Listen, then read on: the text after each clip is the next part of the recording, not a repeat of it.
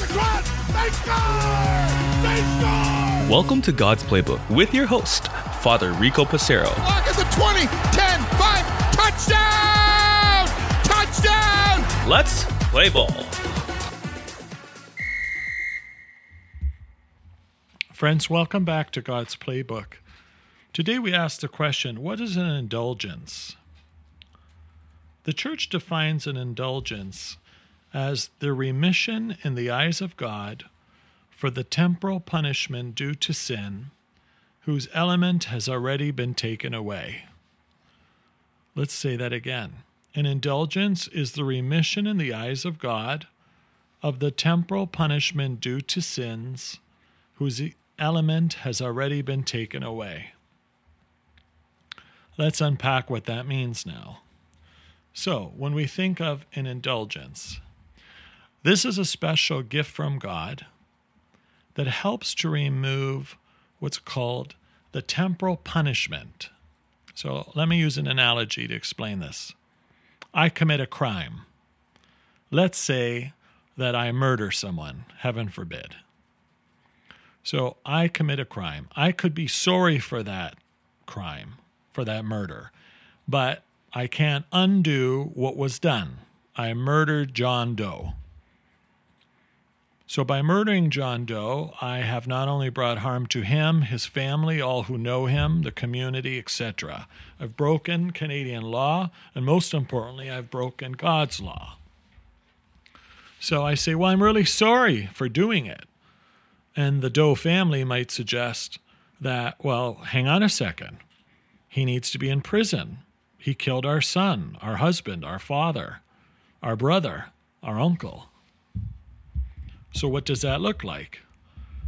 So, the punishment for the crime is if I'm found guilty, and obviously I did kill John in this example, so is time in jail. I now lose freedom. I have to spend X amount of years in jail. Might be a life sentence, might be 25 years, might be whatever the judge and jury dictate according to the laws of the land. But I'm sorry. I made a mistake. Can't I be given a second chance? Was that enough for John Doe's family?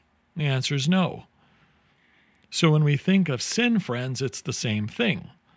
So I've sinned before God and against others. So I'm sorry for it and I'm forgiven for it, but there still needs to be the punishment as a result of. Otherwise, it's just easy to just go and do whatever we want, whenever we want, however we want. We say we're sorry and life goes on. It just doesn't make sense. So an indulgence is like that eraser that erases not the sin itself, but the punishment due to it. So it's a way of undoing that punishment. Because also notice that an indulgence can only take away the punishment for a sin that has already been forgiven by God. So if I haven't gone to confession and confessed that I murdered John Doe, then first of all, I'm not forgiven for it. And secondly, we can't even have an indulgence to take away some of that punishment.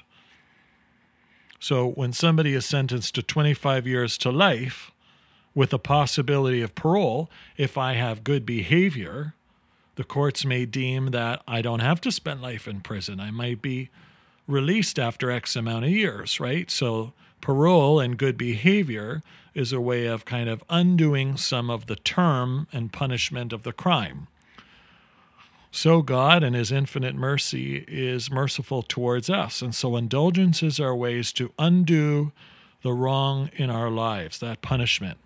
So, using that example of, you know, when I die, I deserve time in purgatory because perhaps I haven't totally undone all of the temporal punishment due to my own sins. So, indulgences are God's way of helping us to cut down on that punishment time. Sin has a drastic effect on us.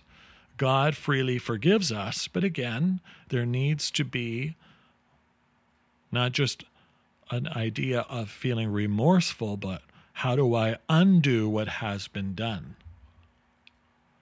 Our sin is very grave and we deserve eternal punishment. But because Jesus died on the cross, friends, he has unlocked the gates of heaven and given us a chance. And so we also have purgatory as a second chance by God. It's a great gift.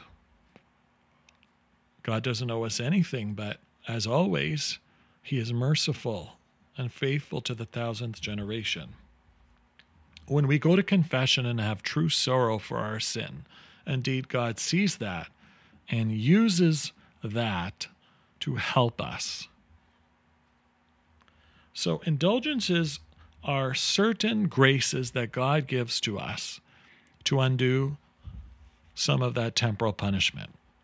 So, how can we receive an indulgence? Well, indulgences are not something that we can just purchase. This is the reason for the Reformation back in the 1500s. The church and some of its corrupt people at that time, some members of the church, were using indulgence as a way to accumulate money or special favors from people. So people were paying for indulgences. And this was absolutely not what the church should stand for or is to this very day. We should not be paying for indulgences. You might say, well, Father Rico, but the church asks for a Mass stipend if we offer a Mass for someone. Well, that's not paying for an indulgence, that's an offering to the parish and the community and to the local priest. To have a Mass said, it's like a gift. If I want to buy a flower for someone, I might pay for it. But that's not a bribe. I'm not bribing the floral company to give them $5 for a rose to give to someone I love, right? And so indulgences are not meant to be bribes or something I can pay my way out of purgatory to get to heaven. That's not the case. Rather, to receive an indulgence suggests that I'm a sinner in need of God's mercy and I want to undo the wrong that I've done. And so, by doing special prayers, acts of charity, these are means to which an indulgence can be given to undo some of that temporal punishment. So when we pray the rosary for someone, this can give us what's called a partial indulgence. A partial is that it'll take away some of the temporal punishment due to our sin.